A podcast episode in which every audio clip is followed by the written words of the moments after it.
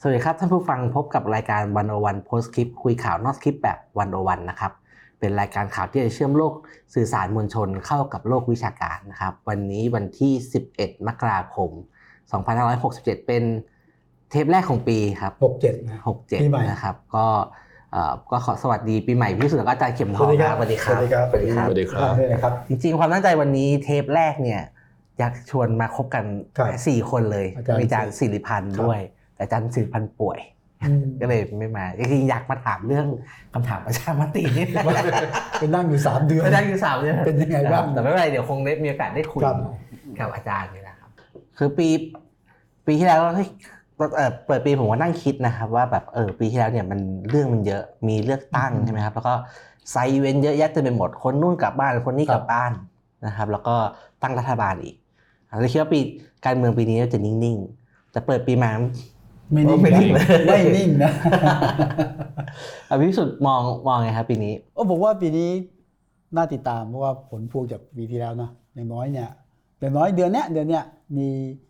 คดีของคุณพิธาสองคดีใช่ไหมพิธากับก้าวไกลอ่าก็พิธากับก้าวไกลหุ้นไอทีวีแล้วก็เรื่องแล้วก็หาเสียงหาเสียงหนึ่งจริงมีสคองดีศักดิ์สยามด้วยซึ่งจะกระทบยาจาโอเนี่ยโอ้ใช่ไหมครับไล่กันเลยนะศัสักตดิ์ย์สสยายามมก่อนพิธาอาทิตย์ ตัดมาพิธาถัดไปเงินนี่คือคุณพิธาคดีเรื่องหนึ่งหรือสองอีกอืมมันเป็นเชียร์อนาคตของของพรรคก้าวไกลด้วยครับนะครับคุณศักดิ์สยามแล้วก็จะไกลๆไปแต่ก็เชียร์อนาคตของคนตระกูลที่ชอบนะ ว่าจะเอาไงต่อด้วยนะครับ ครับ ก็เสร็จจากนี้ไปอีกปุ๊บอะเดี๋ยวก็มีประชามติอีกที่ได้ทำครับนะครับแล้วมีสวอีกอ่านะครับเขาบอกว่าปฏิทินการเมืองครึ่งปีแรกเนี่ยรู้อยู่แล้วว่ามีอะไรบ้างแต่ครึ่งปีหลังอะไม่รู้ไม่รู้ที่ไม่รู้เลยอันหนึ่แล้วงก็ก็คือจะว่ามีประเด็นพักโทษ นั่นไงที่กำลังจะมาถึง แล้วเนี่ยคดีอันนี้เรื่องใหญ่เหมือนกันนะใช่ไหมครับดิจิตอลวอลเล็ตได้ทำไม่ได้ทำทั้งความความไม่ชัดเจนเออคลุมเครือ อันนี้ก็เป็นเรื่องใหญ่ครับในเรื่องอีกเรื่องเดือนลำน้ำของคุณสุทินนี่ไม่รู้เลยอันนี้ก็เป็นประเด็นเออครับงั้นปีนี้ไม่เบาไม่เบาคือคือปีที่แล้วมันเป็นการเลือกตั้งใช่ครับมันเป็นเรื่องการชิงอำนาจหักเหลี่ยมเฉือนคมการตั้งรัฐบาลเพครับราะฉะนั้นเอ่อประเด็นหลายอย่างมันไม่ได้รับการตัดสินใจรวมทั้งการอืมข้ามขั้วด้วยปีนี้ประเด็นที่มัน มันยังไม่เซตเทิลในปีที่แล้ว มันจะข้ามมาตัดสินในครึ่งปีแรกอืมอืมก็คือรัฐบาลคุณเศรษฐาเองก็อ้างไม่ได้แล้วว่าแบบเพิ่งเพิ่งมา คือคือคือถ้านับเป็นปีปฏิทินก็คือปีนี้จะมีอำนาจปีที่สองครับเต็มใช่ไหมครับก็คือไม่ต้องทั้งเรื่องงบประมาณเรื่องอะไรที่ที่จะทำกันอยู่ด้วยครับมันมีเรื่องอำนาจเต็มและอำนาจจริงเลยนะครับนี่ต้องดูนะเพราะปีที่ผ่านมาเชื่อว่าจะมีอำนาจที่ไม่จริงใช่ไหมครับอำนาจอยู่ข้างหลังปีนี้ก็พิสูจน์นะว่ามีอำนาจจริงหรือเปล่านะครับ ก็คำถาม ใหญ่นะครับที่คงต้องคิดว่าต้องถามกันทุกปีก็คือว่าสุดท้ายแล้วในการขึ้นมาของพรรคเพื่อไทยกับเอ่อการจัดตั้งรัฐบาลครั้งแรกมันจะเปลี่ยนผ่านสังคมไทยไปเป็นประชาธิปไตยมากขึ้นไหมนะครับ คือก็เถียงกันแหละจริงๆอาจารย์สิริพันธ์ก็เป็นคนหนึ่งที่เปิดประเด็นนี้ขึ้นมาว่าครับโอเค การจัดตั้งรัฐบาลเนี่ยคือมีความเป็นประชาธิปไตยในระดับหนึ่งคือ แต่ว่าคำถามก็คือแล้วมันจะพาประชาธิปประชาธิปไตยไทย ประชาธิปไตยไทยไปทางไหนนะครับซึ่งก็เนี่ยคงเถียงกันเรื่องนี้ตลอด 3-4 ปีครับนางแบกอึงไข่ดอมส้มก็คงจะคุยกันเรื่องบนเวียนประมาณนี้แล้วก็ผ่านเคสรูปธรรมนโยบายต่างๆครับแต่ทีนี้เปิดปีมาเนี่ยร้อนแรงครับอยากคุยเรื่องนี้กันนะครับกำลังเป็นประเด็นเลยก็คือเรื่องดิจิตอลวอลเล็ตกับกฤษฎีกา คือผมผมเริ่มจากผมกันตอนที่ผมอ่านคำตอบของกฤษฎีกาน่ะ ผมคิดว่า เฮ้ย อย่างนี้ผมก็ไปกฤษฎีกากฤษฎีกาได้นะ ใช่ ถ้าถ้าตอบแค่นั้นนะครับก็ถ้าไม่ผิดกฎหมายก็ทำได้อ่าอืมแล้วใช้เวลาเป็นเดือนเนี่ยตอบคำถามเนี่ยไม่ผมไม่รู้พี่พี่พิสุทธิ์มองไงครับผมทีแรกผมคาดหวังว่าจะมากกว่านั้นนะแต่ไม่คิดว่าจะฟันตรงว่าได้หรือไม่ได้ แต่ว่าพอตอบเงี้ยผมผมคิดว่าผมเข้าใจกฤษฎีกานะเข้าใจว่าอะไรครับคือกฤษฎีกาเนี่ย เป็นองค์กรเป็นหน่วยงานให้คำปรึกษาทางกฎหมายรัฐบาลถูกไหมอืมไอ้ตอบตรงไปตรงมาก็ลำบากอ่าไอ้คันจะไม่ตอบก็ไม่ได้ อย่างเงี้ยผมถูกถูกถูกแล้วในหลักการอะยังยังไงก็ถูกอะไม่แต่ตอบว่าทำได้ถ้ามันไม่ผิดกฎหมายเนี่ยเออมันก็คือไม่ตอบอะครับ ก็ก็ดีกว่าไม่ตอบอะไรเลยอะดีกว่าเฉยๆใช่ไหมคือผมผมยังมองเรื่องยังไงก็ต้องรักษาก็เลยกไงระยะ ระยะห่างหรือเซฟโซนของตัวเองไว้อะอืมอันก็ตอบอย่างเงี้ยยังไงก็ถูกหมดอะนะไม่มีผิดตอบกว้างมากนะอืมคือในฝั่งแต่ควรต้องตอบงี้หรือเปล่าอีกประเด็นนึงนะซึ่งจริงๆไม่ควรจะตอบงี้ไงคือในฝั่งรัฐบาลหรือประชาชนอะไรเงี้ยคือผมว่ามันก็คือเสียเวลาเพิ่มไปอีกเดือนกว่าๆอืมใช่ไหมครับ แต่ผมว่ามันมีประเด็นที่อยากชวนถามอาจารย์เข็มทองเหมือนกันว่า อย่างกฤษฎีกาจริงๆเนี่ยคำตอบอย่างเงี้ยมันเป็นคำตอบที่ควรจะตอบไหมแล้วจริงๆฟังก์ชันฟังก์ชันของกฤษฎีกา กฤษฎีกาจริงๆเนี่ยมันคืออะไร ถ้าเจอเรื่องแบบเนี้ยคือการเป็นที่ปรึกษากฎหมายรัฐบาลเนี่ยมันก็คือตรวจดูร่างกฎหมาย ตรวจรวมทั้งข้อคำถามต่าง ๆ ในเรื่องกฎหมายเนี่ยจริง ๆ ลักษณะการตอบมันต้องตอบเลยทำได้ทำไม่ได้ ซึ่งซึ่งจริง ๆ ถ้าไปดูความเห็นกฤษฎีกาที่ออกมาตลอดเนี่ยส่วนใหญ่มันก็ออกมาอย่างนี้ คืออะไรทำไม่ได้ก็บอกทำไม่ได้ อันนี้ทำผิดต้องไปเรียกเงินคืน อันนี้ทำไม่ได้อีกต่อไปอะไรเงี้ยก็จะเห็นว่ามันมีความเห็นจำ จำนวนมากที่ขัดแย้งกับสิ่งที่รัฐบาลทำก็คือฟันธงฟันธงใช่นะโอเคแน่นอนผมก็พูดนะกฤษฎีกาไม่ใช่แบบเทพเจ้านะอืมบางครั้งกฤษฎีกาฟันไปแล้วรัฐบาลทำไปแล้วศาลไม่เอาด้วยก็มีนะ อย่างครับเช่น แถลงการร่วมไทยกัมพูชาสมัยคุณสมัครเนี่ยถามกฤษฎีกากฤษฎีกาบอกว่าทำได้นะไม่เอ่อไม่ใช่หนังสือสัญไม่ใช่หนังสือสัญญาที่ต้องไปขอสภาตามมาตรา190 สารรัฐธรรมนูญบอกอันนี้คือหนังสือสัญญาตามมาตรา190 อย่างนี้ก็มีอืมนั่นก็มีเหมือนกันนะรัฐเอ่อกฤษฎีกาเคยเตือนรัฐบาลคุณทักษิณช่วงปลายๆว่าไปซอยสัญญาดิวตี้ฟรีในสนามบินเนี่ยเพื่อเลี่ยงไอ้พรบร่วมทุนครับทำไม่ได้นะ พอไปทำเข้าผิดเลยอืมอืมมันก็นี่คือคือกฤษฎีกามันมีหน้าที่มันต้องฟันธง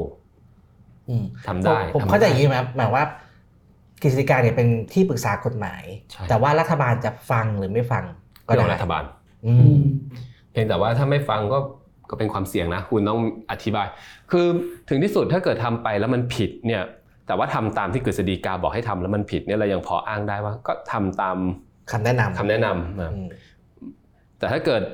ไปฝืนกฤษฎีกาเข้าเนี่ยถ้าผิดแล้วมันไม่ใช่ผิดแค่แบบถูกเพิกถอนบางทีมันกลายเป็นมีเจตนาอาญาด้วยนะ อันนี้เป็นเป็นเรื่องที่ นักการเมืองก็ต้องกลัวครัเพราะว่าที่ปกติกิจการฟันธงใช่ไหมแกต้องฟันอืมต้องฟันเนี่ยคือลองคิดเทียบกับรอเฟิร์มในครับในภาคธุรกิจเนี่ยคือมาตอบอย่างนี้เขาก็ไม่จ้างเพราะว่าถ้าตอบไม่จ่ายเงินไม่จ่ายเงินแต่เพราะว่าคือถ้าถอดถอดเอาคดีออกเอาเฉพาะโครงสร้างที่อาจารย์เข็มทองเล่าเนี่ยรัฐบาลปรึกษากฤษฎีกากฤษฎีกาให้คำแนะนำได้หรือไม่ได้รัฐบาลทำซึ่ง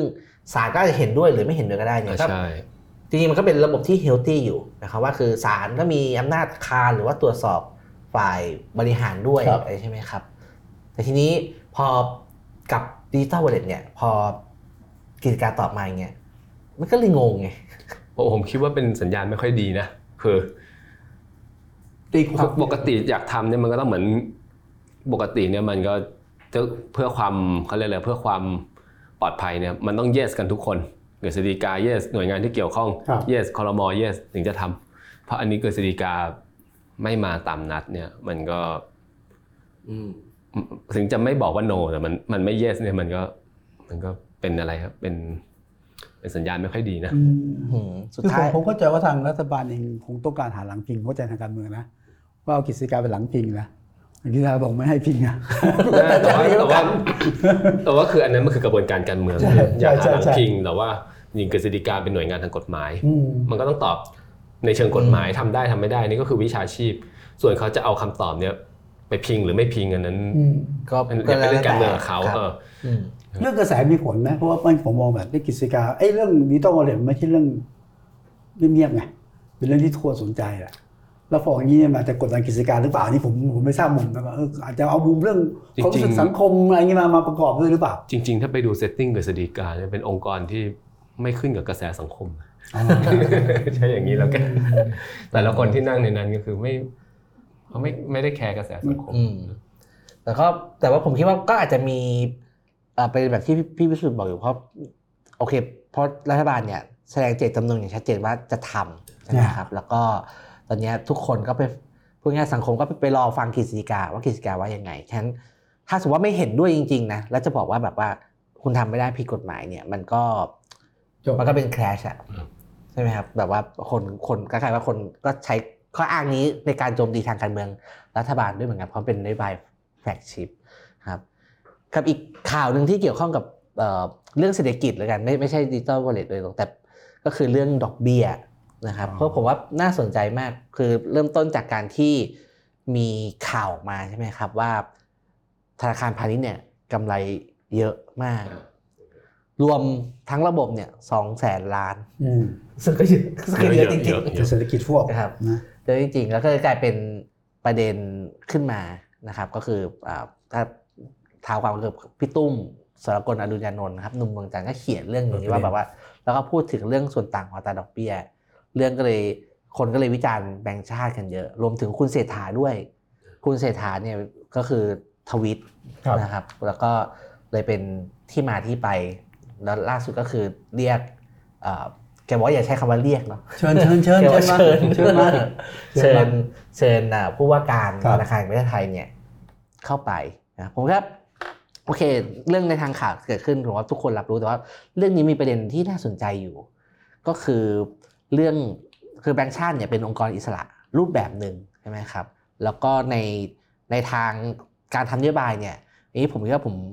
ผมพอพูดได้อยู่เพราะก็เข้าใจเรื่องพวกนี้อยู่พอสมควร คือ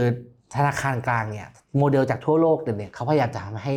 ธนาคารกลางเนี่ยเป็นอิสระใช่ไหมครับการเมืองเข้ามาแทรกแซงน้อยนะครับ แล้วก็ถ้าพูดต่อไปได้เนี่ยโมเดลแบบแบงก์ชาติที่ทำอยู่มีคณะกรรมการกนงมาแล้วก็มีคนนอก 4 คนคนในแบงก์ชาติ 3 คนมากำหนดอัตราดอกเบี้ยเนี่ยเป็นโมเดลที่ต่างประเทศเนี่ยเขา เขารับยอมรับอยู่ยอมรับแล้วก็แบบอยากจะปรับไปใช้ไงก็เลยอยากจะมาชวนคุยว่าแบบว่าสุดท้ายแล้วเส้นแบ่งระหว่างเอ่อรัฐบาลที่มาจากการเลือกตั้งนะมีความชอบธรรมจากฐานประชาชนเนี่ยกับองค์กรอิสระอย่างอย่างแบงค์ชาติอะไรเงี้ยแบบมันมันควรจะอยู่ตรงไหนยังไงอยากช่วยอาจารย์เข็มทองคุยเรื่องนี้ก่อนเลยครับคือคือความชอบธรรมของแต่ละหน่วยงานไม่เหมือนกัน อย่างรัฐบาลเนี่ยเอาเสียงประชาชนเป็นก็อ้างจากการเลือกตั้งอะนะครับกี่ล้านเสียงก็ว่าไปแต่ว่า หน่วยงานที่เป็นหน่วยงานทำหน้าที่พวกควบคุมกฎอะไรเงี้ยหน่วยงานทางปกครองเนี่ย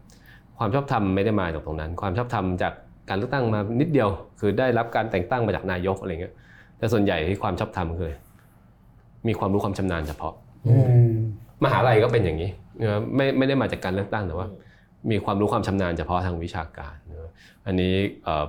แบงค์ชาติก็เหมือนกัน นะอืมผมจำได้สมัยก่อนผมผมเคยฟังตอนนั้นเป็นยังไม่เป็นผู้ว่าครับตอนนี้เป็นอดีตผู้ว่าไปแล้วแต่ว่าทั้งผู้ว่า การเป็นผู้ว่าแบงค์ชาติเนี่ยมันเป็นตำแหน่งที่รัฐบาลเนี่ยไม่ชอบอืมเพราะว่ามีหน้าที่อะไรก็มันเบรกมันเบรกฝันรัฐบาลเยอะนะก็ผมคิดว่าอันนี้ก็เราก็เห็นปรากฏการณ์นี้อยู่คือก็ต้องมามาเบรกเขาอะนะนะฮะทีนี้พอความชอบธรรมมันมาจากคนละแหล่งเนี่ยมันก็คุยกันมันก็คุยกันยากนะครับโดยหลักวิชาทำไม่ได้นะแต่ประชาชนเขา รู้สึกไม่พอใจในอะไรทางการเงี้เมือยงมันจะทำอะไรอะใช่ไหมปัญหาเศรษฐศาสตร์กับปัญหาการเมืองคำถามมันก็ต้องถามว่าแล้วเวลามันคลาชกันเนี่ยอะไรจะชนะ เจตจำนงทางการเมืองไหมหรือว่าจะเอาความถูกต้องทางวิชาการ อืมก็ก็เลยเรียกไปคุยก็คือก็ก็ปัญหาคลาสสิกนะครับ technocrat ใช่ไหมครับ technocrat กับกับรัฐบาลเห็นไม่ตรงกัน ทีนี้ปัญหาคืออะไรปัญหาคือช่วงที่ผ่านมา technocrat บ้านเรา ในในช่วง 8 ปีที่ผ่านมานะก็ไม่เห็นทำตัวเป็น technocrat ก็ก็ก็โดนฝ่ายการเมืองหมด พอมามาแข่งกับคุณเศรษฐาคนหลายคนก็เลยรู้สึกว่า ที่ผ่านมาไม่มา มาเอากับรัฐบาลชุดนี้นี่อคติหรือเปล่าอืมมันมันก็เป็นอะไรเป็นความเสียเปรียบของฝั่งฝั่งเทคโนแครดนะที่ครับผ่านมาประวัติตัวเองไม่ดีครับ คือในทางหนึ่งคือเคสเนี่ยผมว่ามันมีบริบทของมันเหมือนกันนะครับครับที่สุดก็คือว่าเอ่อ จริงๆ จุดเริ่มต้นของการถูกจับมาชนกันระหว่างเอ่อรัฐบาลหรือว่านายกกับผู้ว่าแบงค์ชาติเนี่ยมันเริ่มมาจากนโยบายดิจิทัลวอลเล็ตอะใช่นะครับเพราะว่าตอนที่เอ่อเมื่อปีปลายปลายปีที่แล้วเนี่ยก็คือจะเห็นได้ว่าสื่อเนี่ยใช้เอ่อผู้ว่าผู้ว่าแบงค์ชาติเนี่ยเป็นตัวชนในตัวการคูณตัวคูณในการคุยเออเอ่อค้านหรือว่าวิจารณ์เรื่อง digital wallet มันมันเลยมีประสาท สั้นๆตรงนั้นอยู่ พอมาเป็นเคสเนี้ยมันเลยทำให้รู้สึกว่าแบบรัฐบาลกับแบงค์ชาติเนี่ย มีแนวโน้มที่แบบว่าแบบจะขัดแย้งกันหรือ หรืออะไรทำนองนี้อยู่เหมือนกันนะครับที่ปกติเป็นปกติแล้วใช่ไหมที่ผู้ว่าแบงค์ชาติกับทางรัฐบาลเนี่ยมักจะเห็นแตกต่างกันนะครับแตกต่างนะกันมันก็ชนอยู่เรื่อยแต่ผมเข้าใจว่าแบงก์ชาติเนี่ยมันมีแผลในเรื่องคือ คือสมมุติว่ารัฐบาลมันได้บริหารเศรษฐกิจผิดพลาดจริงคๆรัอะบอย่างมากก็ลาออก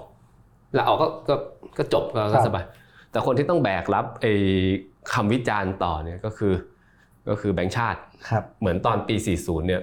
คุณชวลิตลาออกคุณชวนขึ้นก็คุณชวลิตก็ก็จบก็พ้นความรับผิดไปครับเพราะ maximum ที่สุดก็คือลาออกแพ้เลือกตั้งอืมแต่ชื่อเสียงแบงค์ชาติตอนนั้นเนี่ยก็คือปนมันปี้เอ่อป่นปี้แล้วมันก็ใช้เวลาอีกหลายปีเพราะฉะนั้นเอ่อในแง่ของแบบอะไรอะไทม์ไลน์อะแบงค์ชาติผู้ว่าเนี่ยมันมีมันมี มันก็มีเดิมพันของตัวเองที่ต้องรักษาเหมือนกัน แล้วก็อันหนึงที่อาจารย์เข็มทองพูดมาก็น่าสนใจเพราะจริงๆแบงค์ชาตินะครับก็คืออย่างที่บอก 2540เนี่ยก็เป็นความรับผิดชอบโดยตรงด้วย เพราะเขาเป็นคนเอ่อเป็นหน่วยงานที่กำกับดูแลอืมนโยบายการเงินแล้วก็เกิดวิกฤตการเงินขึ้นดังนั้นก็เสียเครดิตกันไปเยอะใช่ไหมครับ แล้วก็ไอ้ระบบที่เราเห็นอยู่ตอนเนี้ยที่ว่าเป็นมีคณะกรรมการนโยบายการเงินต้องการความเป็นอิสระจากฝ่ายการเมืองเนี่ยมันก็เป็น development ที่มาจากยุคนู้นด้วยเหมือนกัน เพราะฉะนั้น ก็คุยกันเยอะฝ่ายการเมือง เข้าไปมีบทบาทแทรกแทรกแซงมามากกเกิเกินนไปไปครับมากเกินไปก็เลยออกแบบมาแล้วก็เลยออกมาเป็นหน้าตาแบบนี้นะครับ ก็ผมก็น่าสนใจอีกประเด็นหนึ่งที่ก่อนแต่เข้าถ้าแต่ถ้าผมเป็นแบงค์ชาติผมจะบอกว่าก็ ก็คุยกันนะไม่พอใจก็ปลดสิอ่าจริงๆก็ปลดได้ใช่ไหมปลดปลดไม่ได้ปลดไม่ได้ ถ้ามีเหตุอันรุนแรงหรืออะไรต้องมีเหตุเสียหายมันต้องมีเหตุก็ตามปลดกสิฎหมายเออเนี่ยแต่นะว่าโอ้โหอันนี้เป็นเป็นเหตุเหตุยากครับผู้ว่าต้องไปฆ่าคนเนี่ยหไม่รือมีหรือ คืออันนี้มันเป็นเรื่องความเห็นต่างอ่าทางใช่ใช่ทางทางนโยบายนะครับ แล้วก็จุดเริ่มต้นจริงๆมาจากเรื่องคือแบงค์มันแบงค์แบงค์มันกำไรเยอะกำไรเยอะแบงค์มันกำไรเยอะใช่ไหมคนคนคนก็จะรู้สึกว่าว่าตอนนี้เอ่อเรื่องที่เถียงกันก็คือว่าว่าเอ่อแบงค์ชาติมีแต่ขึ้นดอกเบี้ยใช่ไหมครับอืมทำให้แบงค์มันกำไรอะไรอย่างเงี้ยครับ ซึ่งที่อาจารย์เข็มทองบอกมาก็จริงๆก็น่าคิดอยู่ เพราะจริง ๆ เรื่องเนี้ยมันเป็นเรื่องที่เชิงเทคนิคเหมือนกันนะครับ คือเวลาเวลาเป็นเชิงเทคนิคเอ่อ มันเลยแบบว่าเออเหมือนเสียงนักวิชาการมันเลยจะจะดังหน่อย เช่น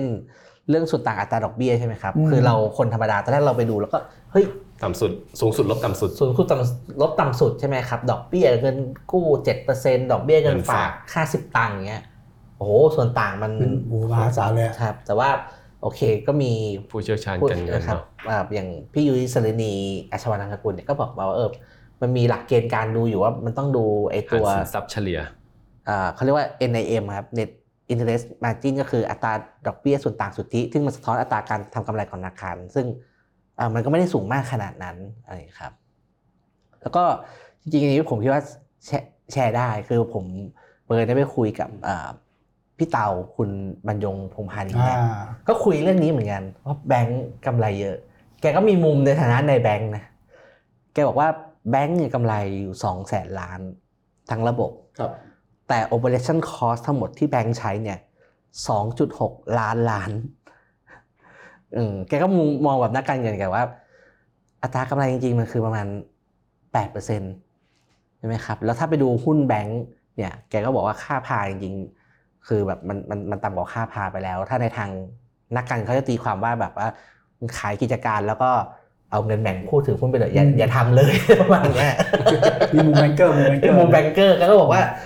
มันก็มีมุมอยู่ว่าเขาเขาลงทุนเยอะมากอะไรเงี้ยครับ แล้วก็โอเค แต่ว่ามันก็เถียงกันได้ไงว่าแบบแต่ละอุตสาหกรรมมันจำเป็นต้องอัตรากำไรมันจำเป็นต้องเท่ากันไหมอะไรเงี้ยผมผมคิดว่าปัญหาจริง ๆ คือเศรษฐกิจมันไม่ดี คือมันรู้สึกกันหมดทุกทุกภาคส่วนว่ามันไม่ดี แล้วพอมันมีภาคส่วนหนึ่งที่มันเด้งขึ้นมาเนี่ย คนมันก็ไม่พอใจเอไงอแล้วมันมันเป็นแบงค์ด้วยมันเป็นแบงก์แล้วก็ในในปีที่เรารู้สึกการลงทุนแต่ละคือ อันหนึงที่ผมคิดว่ามองข้ามไม่ได้นะปีที่แล้วเนี่ยผมคิดว่า LTF หลาย ๆ คนที่ซื้อไว้ตอนตลาดร้อนร้อนร้อนแรงมันมันครบกำหนดขายมาดูกันโอ้ขาดทุนกระจุยคนมันก็โกรธใช่เลยใช่คือ การลงทุนมันไม่มีอนาคต คือคือเรารู้สึกว่าเศรษฐกิจไทยมันไม่มีอนาคต แต่แบงก์มันพุ่งเอาพุ่งเอาอืมทีนี้เออแต่ก็ to be fair ก็คือแบงก์ชาติมันถูกตั้งขึ้นด้วยหน้าที่เฉพาะของมันนะนะมันมีมิชชั่นของมันโดยเฉพาะก็คือถ้าเราไปดูแต่ถ้าเราไปดูก็จะเห็นว่าแบงค์ท่านมีหน้าที่คือ หลักเลยคือรักษาเสถียรภาพทางเศรษฐกิจก็ไปอย่างนั้น ทีนี้แต่ว่าเศรษฐกิจทั้งทั้งหมดทั้งระบบอะมันไม่ได้อยู่แค่แบงก์ชาติมันมันอยู่ที่รัฐบาลอะมันมีหน่วยงานอื่น มันมีกลไกอื่นที่ที่ที่ที่ที่จะกระตุ้นเศรษฐกิจหรือทำให้คนมันรู้สึกโอเคกับเศรษฐกิจขึ้น อันนี้คือแบงก์ชาติมันมีความอิสระในเรื่องมีพรบของมันโดยเฉพาะอืมอืมแต่กลไกอื่น รัฐบาลยังไม่ได้ทำไงคนมันก็รู้สึก desperate นิดหน่อยเกียรติ ก่อนก่อนเข้ารายการนะคุยกับอาจารย์เข็มทองว่าถ้าเทียบกับองค์กรอิสระอื่นๆนะอาจารย์มองยังไงเช่นเช่นเช่นเช่นคือผมคิดว่าที่ผ่านมาเราเรากลัวครับเราไม่ชอบองค์กรอิสระเพราะว่าที่ผ่านมาเนี่ย performance มันไม่ดีนะอืมแต่ว่าองค์กรอิสระที่เกี่ยวข้องกับเรื่องการเมือง ปปชกกตสารรัฐธรรมนูญอะไรอ่าเงี้ยแต่ว่าจริงๆในระดับเอ่อเขาเรียกว่า regulatory level ก็คือพวกองค์กรควบคุมกฎควบคุมพวกธุรกิจต่างๆเนี่ยกำกับดูแลกำกับดูแลเนี่ยมันจริง ๆ ความอิสระตรงนี้มัน มันค่อนข้างมันดีนะมันมันช่วยให้มีอิสระในการดำเนินนโยบายไปตามหลักวิชาอะไรเงี้ยแต่ว่าเอ่ออันหนึงที่ผมคิดว่าน่าสังเกตคือเราด่าแบงค์ชาติได้นะครับแล้วแบงค์ชาติก็ดูจะ respond ค่อนข้างโอเคนะคือเออเอออย่างน้อยที่สุดเนี่ยผมคิดว่าเอ่อวิชาชีพเศรษฐศาสตร์อะวงการเศรษฐศาสตร์อะนักเศรษฐศาสตร์เองมันวิจารณ์แบงค์ชาติกันได้หมดใช่ทั่วทั่ว คนนอกก็วิจารณ์ได้เอ่อเล่นหุ้น คนเล่นหุ้นก็วิจารณ์แบงค์ชาติได้ คนฝากเงินคนกู้เงินวิจารณ์ได้หมดเราไม่พบสภาพนี้ในองค์กรอิสระอื่น ที่เกี่ยวข้องกับอย่างเช่นกฎหมายอืมนะนิติศาสตร์เนี่ยผมไม่เคยเห็นคณะบดีนิติศาสตร์วิจารณ์ศาลรัฐธรรมนูญเท่าไหร่หรือว่า วิชาชีพนิติศาสตร์ทนายอะไรไม่ไม่มีใครออกมาด่าศาลนะนะอืมด่าก็ไม่ได้เพราะว่ายิ่งถ้าไม่ได้เรียนกับหมิ่นต้องศาลต้องเออต้องติชมตามหลักวิชาการไปชมตามทางวิชาการเออถ้าถ้าไม่งั้นโดนหมดอะไรเอ้ยอย่างสารรัฐธรรมนูญวิจารณ์ได้ไหมต้องติชมตามหลักวิชาการเพราะเขาจะเขาจะเขียนมันมีเขาจะมีดอกจันมันมีข้ออ่ามันมีใช่ไหมความรู้ที่เป็นประโยชน์กับสังคมนะการการวิพากษ์วิจารณ์เนี่ยต้องเป็นไปโดยอ่าคือคือพูดถึงแบงค์ชาติมันไม่เคยมีนะแบบ เอาปรับแบงค์ดชาอติกเบี้ยทีใครใครด่าไปโดนหมิ่นหมิ่นแบงค์ชาติชาติมันไม่มีก็ด่าไม่ได้คือคือในแง่หนึ่งอันนี้มันก็องค์กรอิสระ เราเข้าไปควบคุมทุกอย่างไม่ได้แต่ไอคือหมายถึงโดยโครงสร้างแข็งกันเราไปเราไปยุ่งกับเขาไม่ได้แต่ว่า ในทางอะไรอะแรงกดดันแรงอะไรครับมันยังมีแล้วเราก็จะเห็นว่าจริงๆแบงค์ชาติก็ชี้แจงอะไรต่างๆ ค่อนข้างค่อนข้าง ก็ชัดเจนนะผมว่าธรรมชาติมันเป็นตัวเลขเยอะด้วยมันทำให้มันครับมันชี้แจงได้ง่าย คือเอ่อ จริงๆ เราพูดเรื่องความเป็นอิสระ แต่จริงๆ มันมีอีกคอนเซปต์หนึ่งก็คือเรื่องเรื่อง accountability ครับเรื่องความรับผิรับดชอผิบดรับผิดรับชอบใช่ไหมครับ คือมันต้องมีกลไกที่เอ่อคุณเป็นอิสระแล้วคุณมีกลไกรับผิดรับชอบด้วยกับสาธารณะกับกับประชาชนใช่ไหมครับ ซึ่งเอ่อองค์กรอิสระเนี่ยมันก็ทำได้หลายทาง และทางหนึ่งที่ทำได้คือเรื่องเรื่องความโปร่งใสของกระบวนการตัดสินใจทำแล้วชี้แจงออกมาให้คนวิพากษ์วิจารณ์ไปเถียง ซึ่ง อันเนี้ยเนื่องจากผมสนใจมากหน่อยอืมผมก็เลยลองเข้าไปดูนะครับ คือจริงๆ ถ้าเราเข้าไปดูเอ่อคณะกรรมการการทำงานของคณะนโยบายการเงินเนี่ยกรงที่กำหนดดอกเบี้ยเนี่ยจริงทำไว้ค่อนข้างละเอียดนะครับอืมคือประชุมเสร็จมีแถลงข่าวมีเพสรีลิสออกมาก่อนนะครับ แล้วก็มีให้หลังหลังจากนั้นประมาณสักสองสามอาทิตย์เนี่ยก็จะมีเขาเรียกว่าชาวเลขป่ะครับอืม คือว่าในที่ประชุม transcript อ่าถอดเป็นนาทีอะครับว่าใครเสนออะไรยังไงแล้วหลังจากนั้นมันก็มีเป็นรายงานเป็นรายงานเหมือนเป็นรายงานวิชาการมาประกบอีก เพื่อให้เห็นว่าแบบว่าเอ่อเบื้องหลังการคุยกันเนี่ยเขาคุยกันบนฐานข้อมูลอะไรที่คณะกรรมการนโยบายการเงินใช้โอเค เรื่องพวกนี้มันอาจจะเทคนิคไปหน่อย แต่ว่าในแง่ของการพยายามแบบว่าทำให้กระบวนการมันโปร่งใสเนี่ยผมคิดว่าเออก็ก็ค่อนข้างดีเลย ถ้าเทียบกับหน่วยงานรัฐครับอื่นๆนะครับมันก็เป็น มีพื้นที่ให้เถียงกัน แล้วเราก็จะเห็นว่าเอ่อการถกเถียงกันทั้งหลายที่อยู่ในโซเชียลมีเดียเอากราฟเกิร์ฟนู่นนี่มาเนี่ยก็คือข้อมูลเนี่ยมาจากก็แบบแบงค์ชาติเนี้ยแบงค์ชาติหมดเลยอืมก็คือเขาก็เปิดข้อมูลให้เข้าถึงแล้วก็ไปถกเถียงวิจารณ์กันนะครับแต่ว่าพูดแบบนี้เหมือนเราดีเพนแบงค์ชาติเนาะแต่ว่าเราก็รู้สึกจริงๆว่าแบงค์พาณิชย์เนี่ยกำไรเยอะอะไรเยอะมันก็เป็นประเด็นร่วมของความรู้สึกคนเออใหญ่แล้วกำไรเยอะใช่ไหมแต่ว่าอืมการคุยกันของ สองเศษอะเศรษฐากับเศรษฐพุทธเนี่ย จะจะช่วยให้เข้าใจกันมากขึ้นไหมคือคือคือผมผมมองในเชิงการเมืองนะไปดูข่าวคือผมว่าเศรษฐาเศรษฐาทำแกก็คิดดังอะก็ถูกแล้วคือก็ถ้าประชาชนไม่พอใจ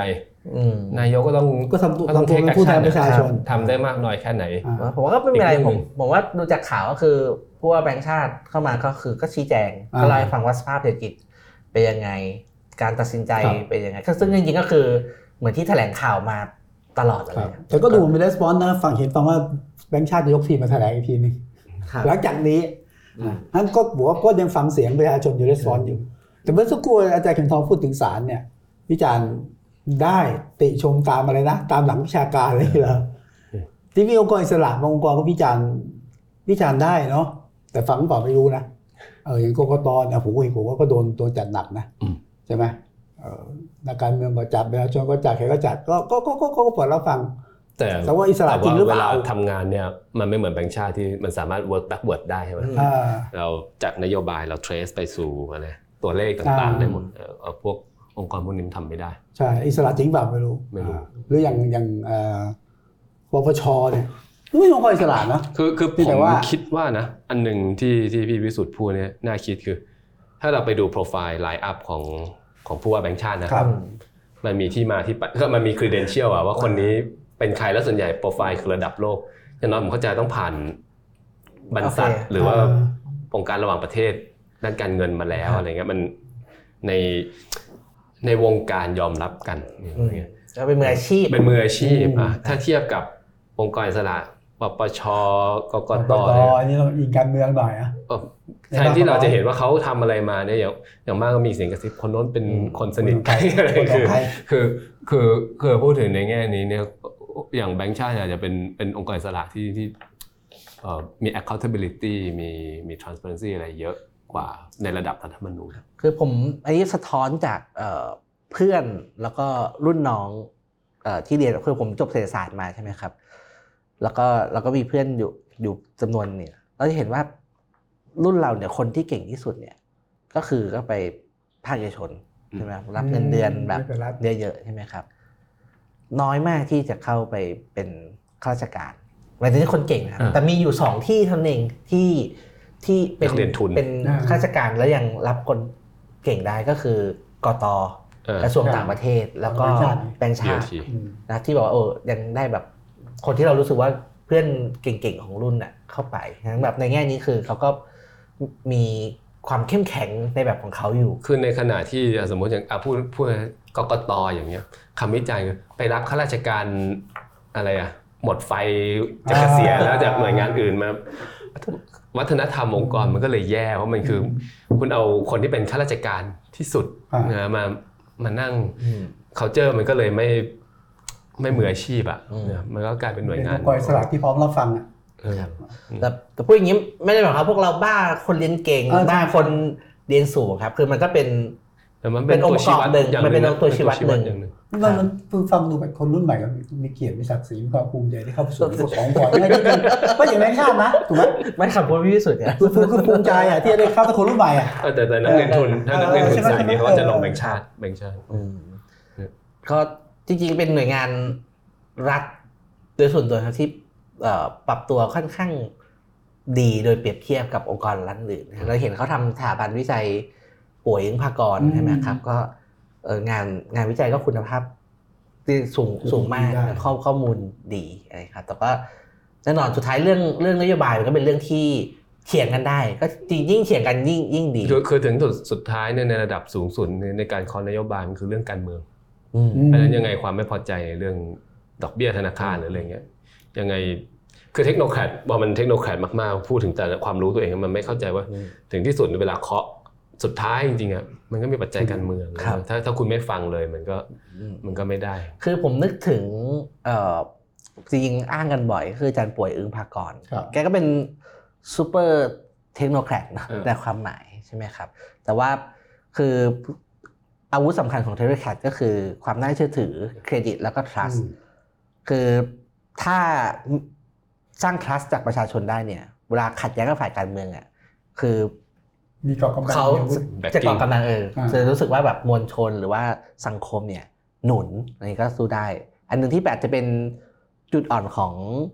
แบงค์ชาติคืออาจจะทำงานกับมวลชนจริงๆเนี่ย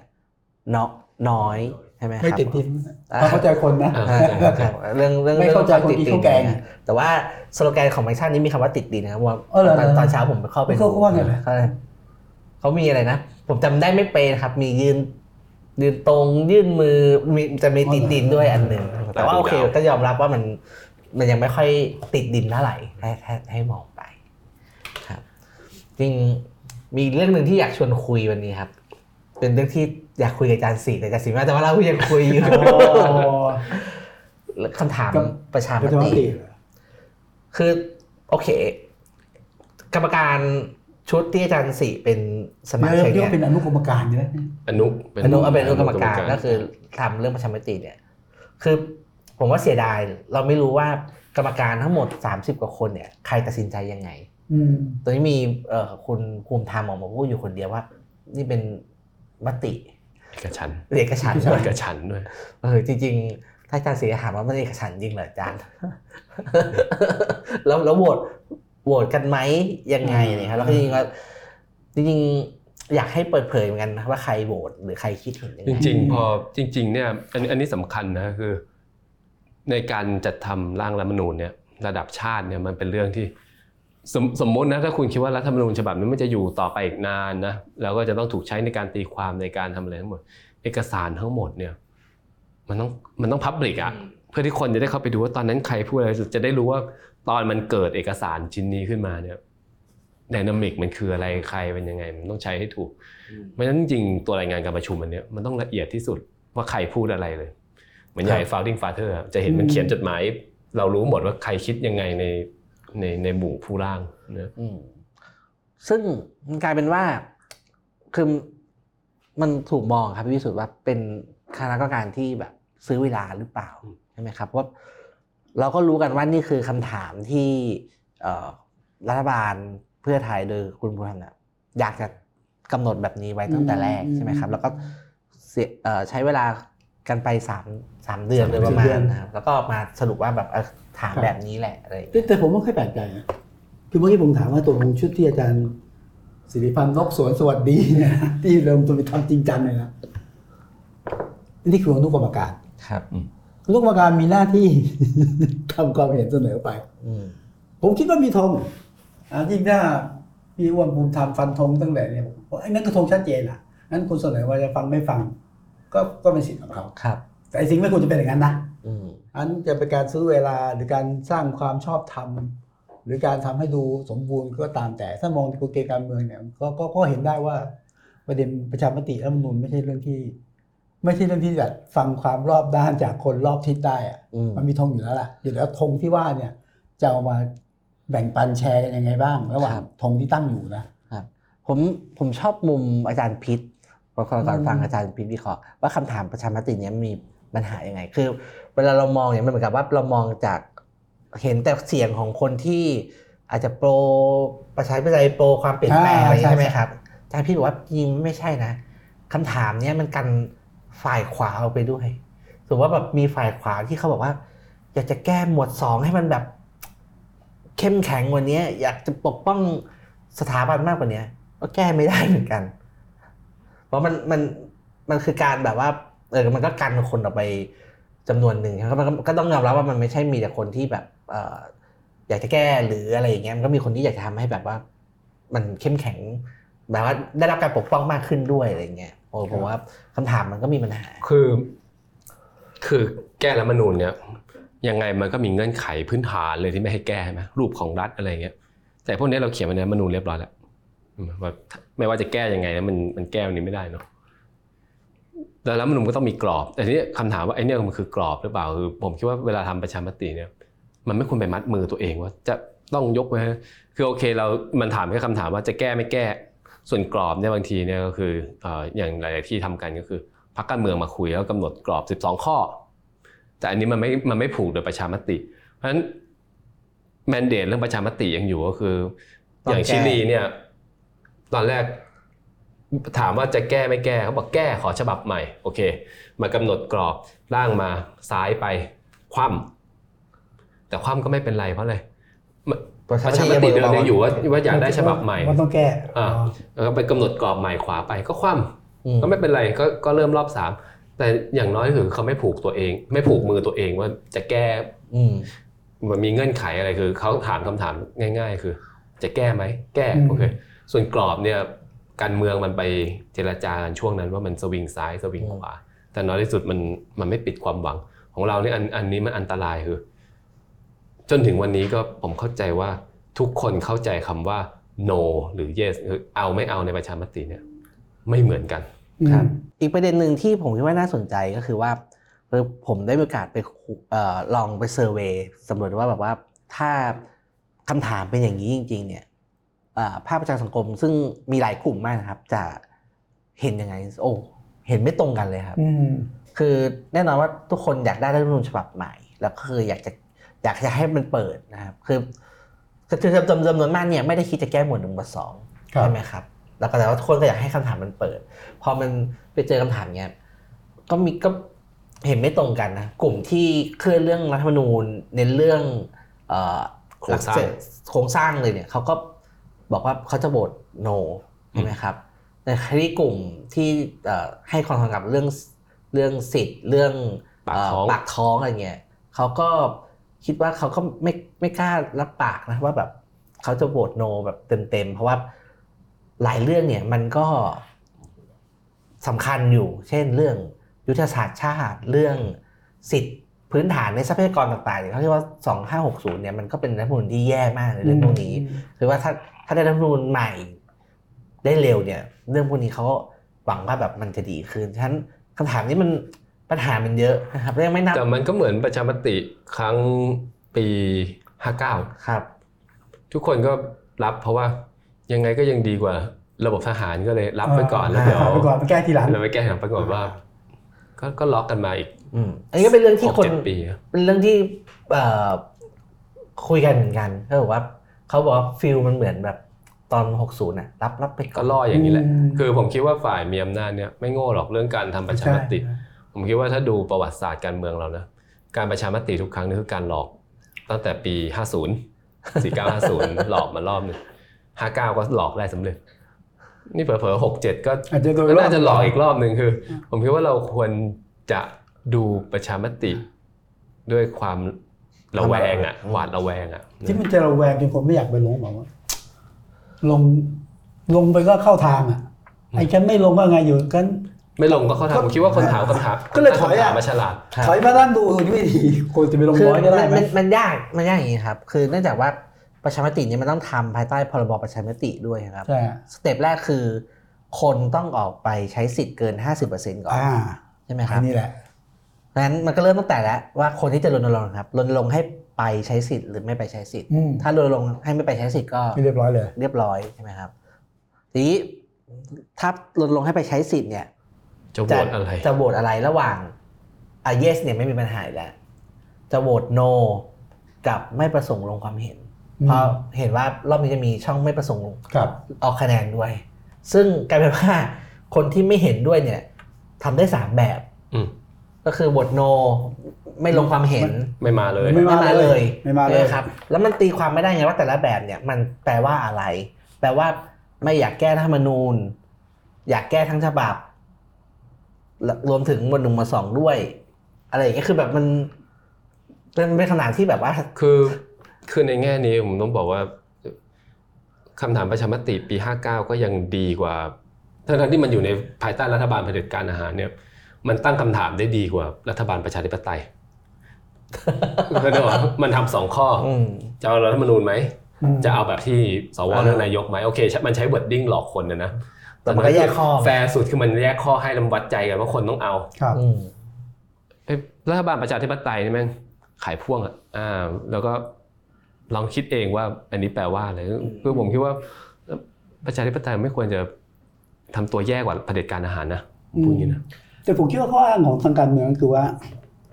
มันเหมือนกูเหมือนเกมครูอะที่ต้องมีพวกนะ ถ้าไม่พวกมันไปไม่ถึงครับงั้นถ้ามึงอยากแก้ไขอย่างน้อยมึงต้องยอมรับก่อนดังนั้นทหารไม่เอาอำนาจเก่าไม่เอามึงเอาไงล่ะคือผมคิดว่านี่เป็นการออกแบบประชามติที่บังคับบวกข่มขู่นะใช่ไหมมันมันก็ฟิกมาใช่ไหมครับมันก็มี โอเคทหารไม่เอาชนชั้นนำไม่เอาเออกับประชาชนไม่เอาใช่ไหมมันก็มันก็ แยกกันเหมือนกับว่าฟิกความต้องการของชนชั้นนำไว้ใช่แล้วก็ถามว่าประชาชนจะเอาไม่เอา ถ้าไม่เอาก็อยู่ก็อยู่กับ60ไป แต่ว่าถ้าเรายอมรับอำนาจเนี่ยว่า เรื่องนี้จะผ่านไม่ผ่านอยู่ที่อำนาจคือคือถึงที่สุดเนี่ยอืมถ้าเกิดทุกอย่างมันต้องไปขออนุมัติจากทหารกับชนชั้นนำเนี่ยผมคิดว่าเราก็ไม่ต้องแก้รัฐธรรมนูญเอาพลังเนี่ยไปคุยกับทหาร แล้วขอ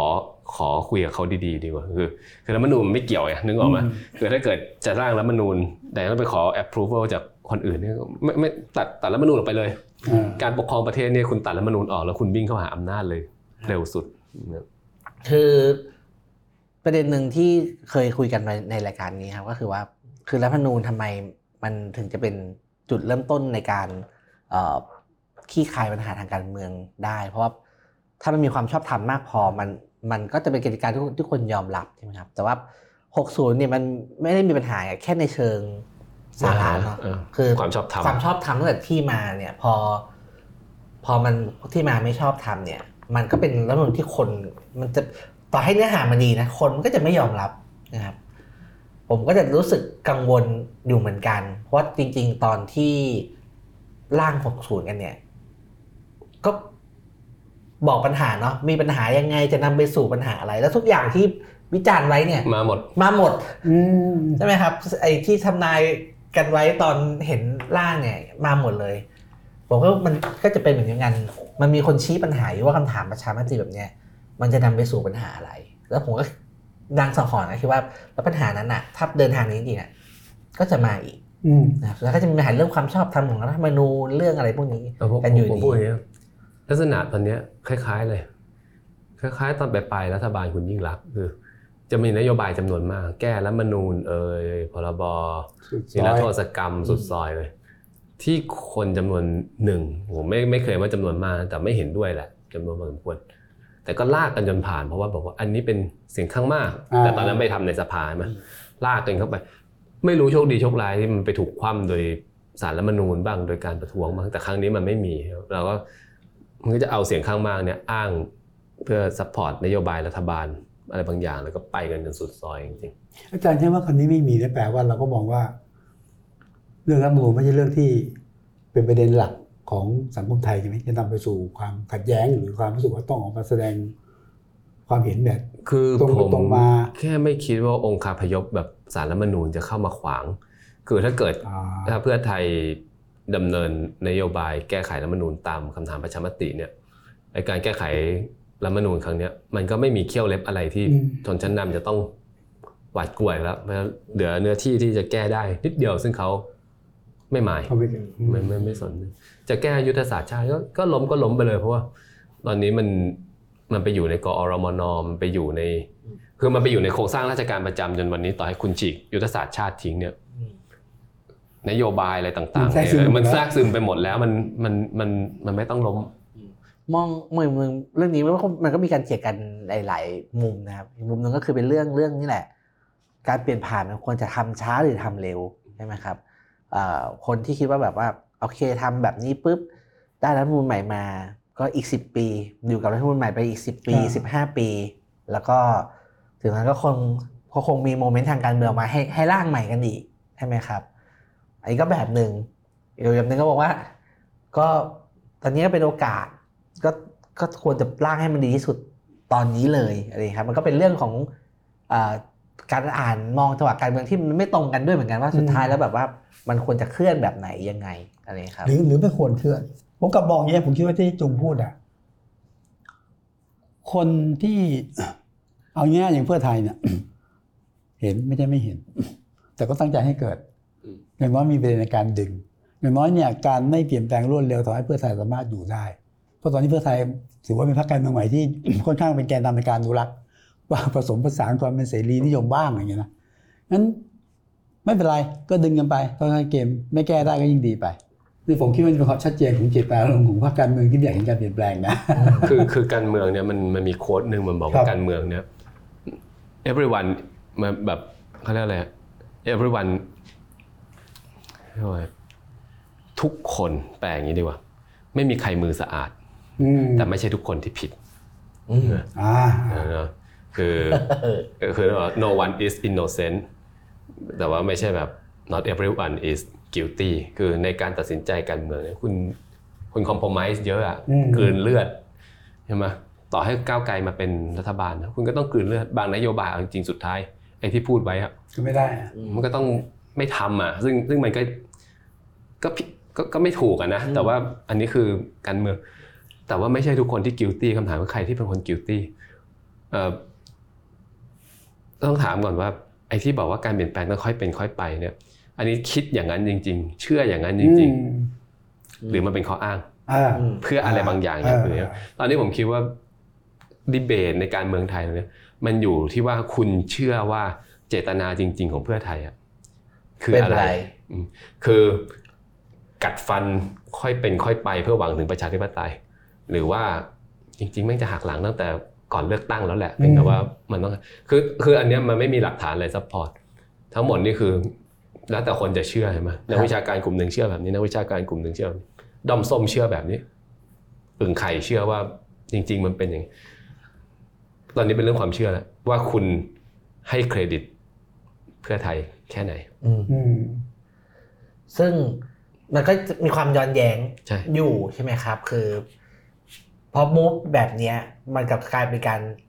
ทำลายเครดิตตัวเอเพื่องไทยเองด้วยเหมือนกันในในทางหนึ่งนะซึ่งมันก็เลยทำให้แบบว่า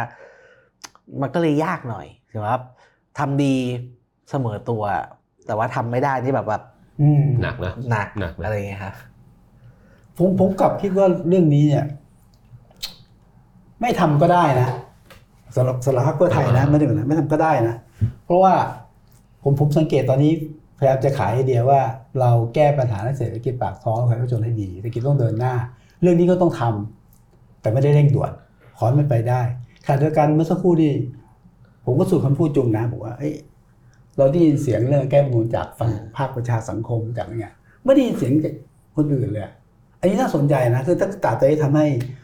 ความสนใจหรือการใส่ใจหรือความรู้สึกว่ารัฐธรรมนูญต้องทำเนี่ย เป็นเรื่องที่ต้องทำอะอืมนั่นปล่อยให้หายไปสายลมเนี่ยนั้น มันมันเป็นถ้าผมเป็นเพื่อไทยก็ไม่เป็นไร หรือฟังโอราไม่เป็นไรก็ปล่อยมันไปแก้ปัญหาได้ แล้วเราผมเชื่อเรื่องการเวลาทำให้คนลืมเลือนผมผมว่ายกอย่ายกเว้นนะยกเว้นว่าคนที่สนใจหรือกลุ่มประชาสังคมติดตามแล้วก็ทำให้เป็นกระแสนะผมว่าสุดท้ายแล้วคนเป็นสังคมมันจะเถียงกันเรื่องนี้แหละครับ แต่ว่ามันจะมีจังหวะที่พักการเมืองมันอื มมารณรงค์อืมใช่ไหมครับเอ่อเอ่อก็ไม่ได้เสียไม่ได้ว่าก้าวก้าวไกลก้าวนะไกลเนี่ยมูฟของก้าวไกลเนี่ยก็จะเป็น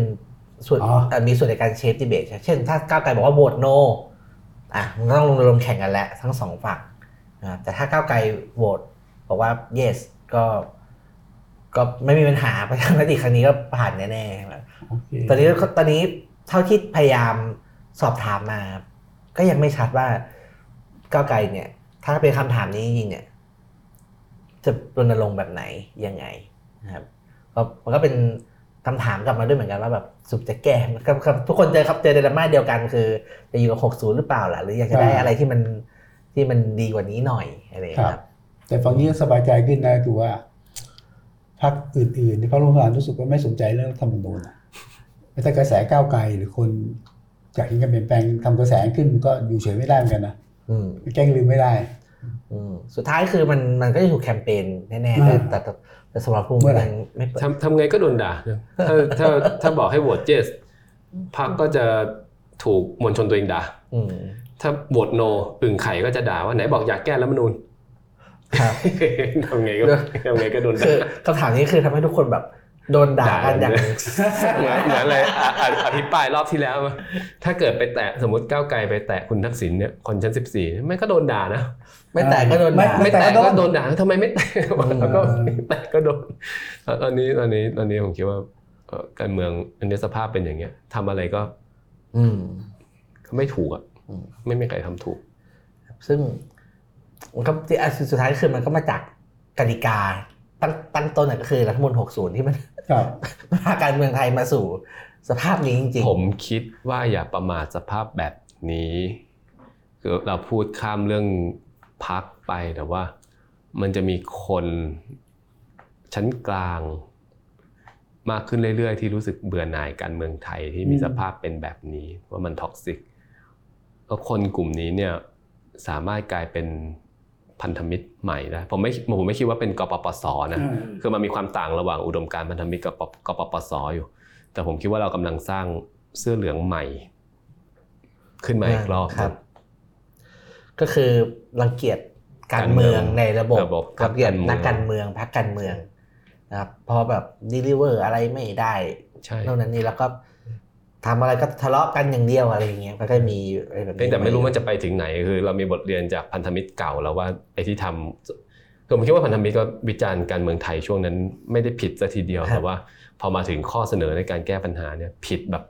อืมยับเยินเลยอืมเรามีบทเรียนแล้วไม่รู้สลิมที่กำลังจะเกิดขึ้นใหม่ ไม่ใช่สลิมพันธมิตรที่กำลังจะเกิดขึ้นใหม่เนี่ย จะเป็นยังไงอืมผมนึกกลับไปถึงที่อาจารย์เกษียณเคยวิเคราะห์ไว้เพราะว่า สำคัญก็คือเนี่ยเสรีนิยมกับประชาธิปไตยเนี่ยมันมันมันถึงจุดที่มันต้องคอนเทสกันอีกแหละอืมนะครับคือเสรีนิยมก็คือพวกที่แบบเปิดกว้างรับคำวิจารณ์ฟังเสียงข้างน้อยใช่ไหมครับประชาธิปไตยคือเสียงข้างมากคือคำตอบเสมออะไรอย่างเงี้ยครับแล้ว